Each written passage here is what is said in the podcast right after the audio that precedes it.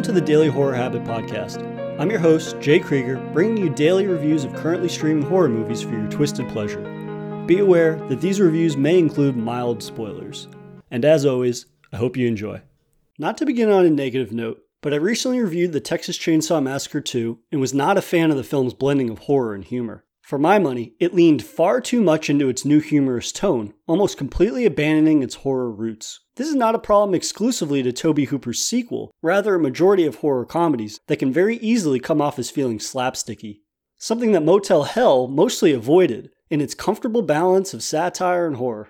Currently streaming on the Roku channel, Motel Hell is directed by Kevin Connor and written by Robert and Steven Charles Jaffe. Following a seemingly friendly farmer Vincent and his sister Ida, who run a motel by day and kidnap unsuspecting travelers by night. Though their depravity doesn't stop there, as they bury their victims alive, only to prepare and season them as they are the secret ingredient in Farmer Vincent's specialty award winning meats. You couldn't be blamed for making a knee jerk comparison between Motel Hell and Tobe Hooper's Texas slasher classic, but that only holds water on a surface level examination. Sure, there's cannibalism and even a chainsaw wielding baddie, but Motel Hell's construction is built from the ground up as a self aware satire that doesn't completely abandon its disturbing premise. The film begins with Farmer Vincent hunting along the road when he witnesses a freak motorcycle accident. Instead of calling the authorities, he throws the motorcycle and bodies into his pickup truck and returns to his motel. Vincent proceeds to nurse the young woman involved in the crash, Terry, played by Nina Axelrod, back to health during the day, but returns to his extracurricular activities at night.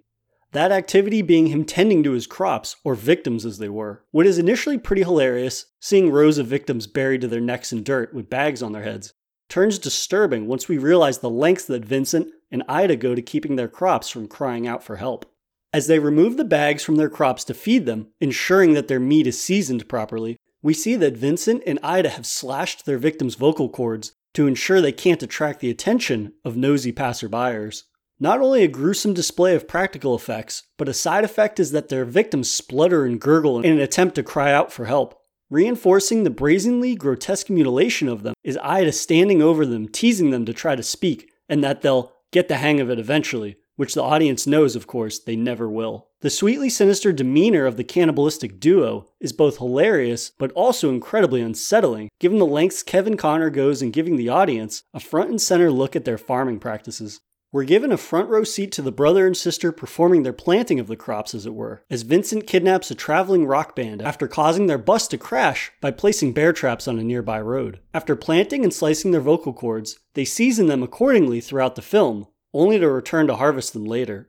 Harvesting involves placing a strobe light device in front of their crops' faces, causing them to be put into a trance of sorts, while Farmer Vincent and Ida create this narrative for their tranced victims that they are boarding a rocket ship bound for space. Completely insane and quite goofy, but balanced out with the sinister act of wrapping nooses around their necks, and the act of the quote unquote ship blasting off as Ida driving the tractor until their victims' necks are broken.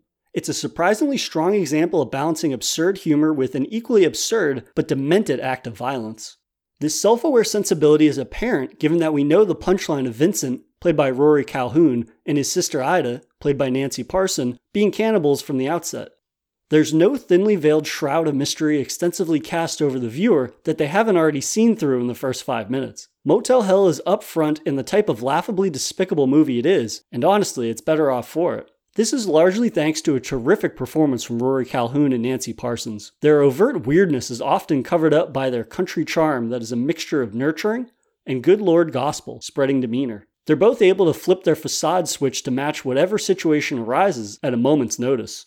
Whether Farmer Vincent is hunting for victims or greeting an unexpected visit from an overly suspicious health inspector, he can charm you into a false sense of security, of which you'll only realize once it's far too late. As for Ida, her overbearing weirdness distracts from her deadliness as the enforcer of the motel. She isn't about to let anyone threaten her brother and hers livelihood, and she will go to great lengths to stop anyone who attempts to do so. Given how outlandish of a concept the film is based around, I was surprised by how strong both antagonists' performances were, as without them, the film would be far less memorable, especially considering how weak the rest of the cast really is. There's an entire subplot where the attractive and young Terry falls in love with the elderly farmer Vincent, and I mean, I know they say love is blind, but when you pair that with him being a cannibal, it's not the best look for Terry. Further adding an uncomfortable element to the love interest is Vincent's dim witted sheriff brother Bruce, who also falls in love with Terry and tries to force himself on her even at one point. It's a sleazy, overtly 80s scene that is brief and is presented as a gag, but obviously it's not funny and it's really, really gross. This subplot takes a considerable portion of the film's back half, and I was always glad when it cut away to Vincent and Ida tending to their crops. As a result of this, there's also some very cringy and awkward dialogue that I won't spend time nitpicking. Without this upfront silliness, we wouldn't get memorable lines such as when Vincent recalls his mother serving him dog as a child, saying, Meat's meat and a man's gotta eat. Or after killing his latest victim, Vincent proclaims, It takes all sorts of critters to make Farmer Vincent's fritters. There's also one particular gag where a couple of swingers come to stay at the motel. When Ida and Vincent show up to their room with rope, the couple misinterpret it as them joining in on the evening's extracurricular activities. As Vincent ties up the woman, she playfully asks, Is this dog style? To which Vincent replies, No, ma'am, hog, as they gas the couple and then add them to their garden. While there are several quality humor and horror laced lines such as these, they come at the expense of enduring some really quite bad ones, making its dialogue largely a toss up. I can overlook all of this awkward and silliness largely because of Motel Hell's rip roaring ending, in which a chainsaw duel ensues between a pig head wearing Farmer Vincent and Bruce. This scene is well shot with choreography that's leaps and bounds more technical than you would expect to find in a B movie such as this, to the degree that it even make Leatherface proud. This is not only the most effects driven moment of the film, but the scene that preceded it involved all of their crops escaping and preying upon Ida in a very Night of the Living Dead esque manner. The chainsaw duel ends with Vincent revealing he's ashamed of having used preservatives in his meat, only to croak from being gruesomely impaled with the saw. It's a comedic and bloody high note that really encapsulates just how well this film succeeds in balancing its two genre influences. Motel Hell is an easy recommendation for fans of 80s horror comedies, such as The Texas Chainsaw Massacre 2, Night of the Creeps, The Stuff, and more. Just expect a decent amount of disturbing moments mixed into your comedy. But before I go, here's some half assed research. Apparently, Harry Dean Stanton was originally approached to play Farmer Vincent, but declined. And as much as I love Harry Dean Stanton, I can't imagine his kind of dry sense of humor playing off as well as Rory Calhoun's does. Harry Dean Stanton's just known for giving more subdued performances that are super effective and impactful. It's just in terms of how charismatic Farmer Vincent has to be to carry on this guise in the community that he isn't a cannibal. I don't know if Harry Dean Stanton would have been the best pick. The film was shot in five weeks, which I think is pretty telling in terms of kind of its narrative and a lot of the general goofiness in terms of the lines and whatnot. But in terms of the action and the horror moments, pretty surprising given how technical some of the scenes can be.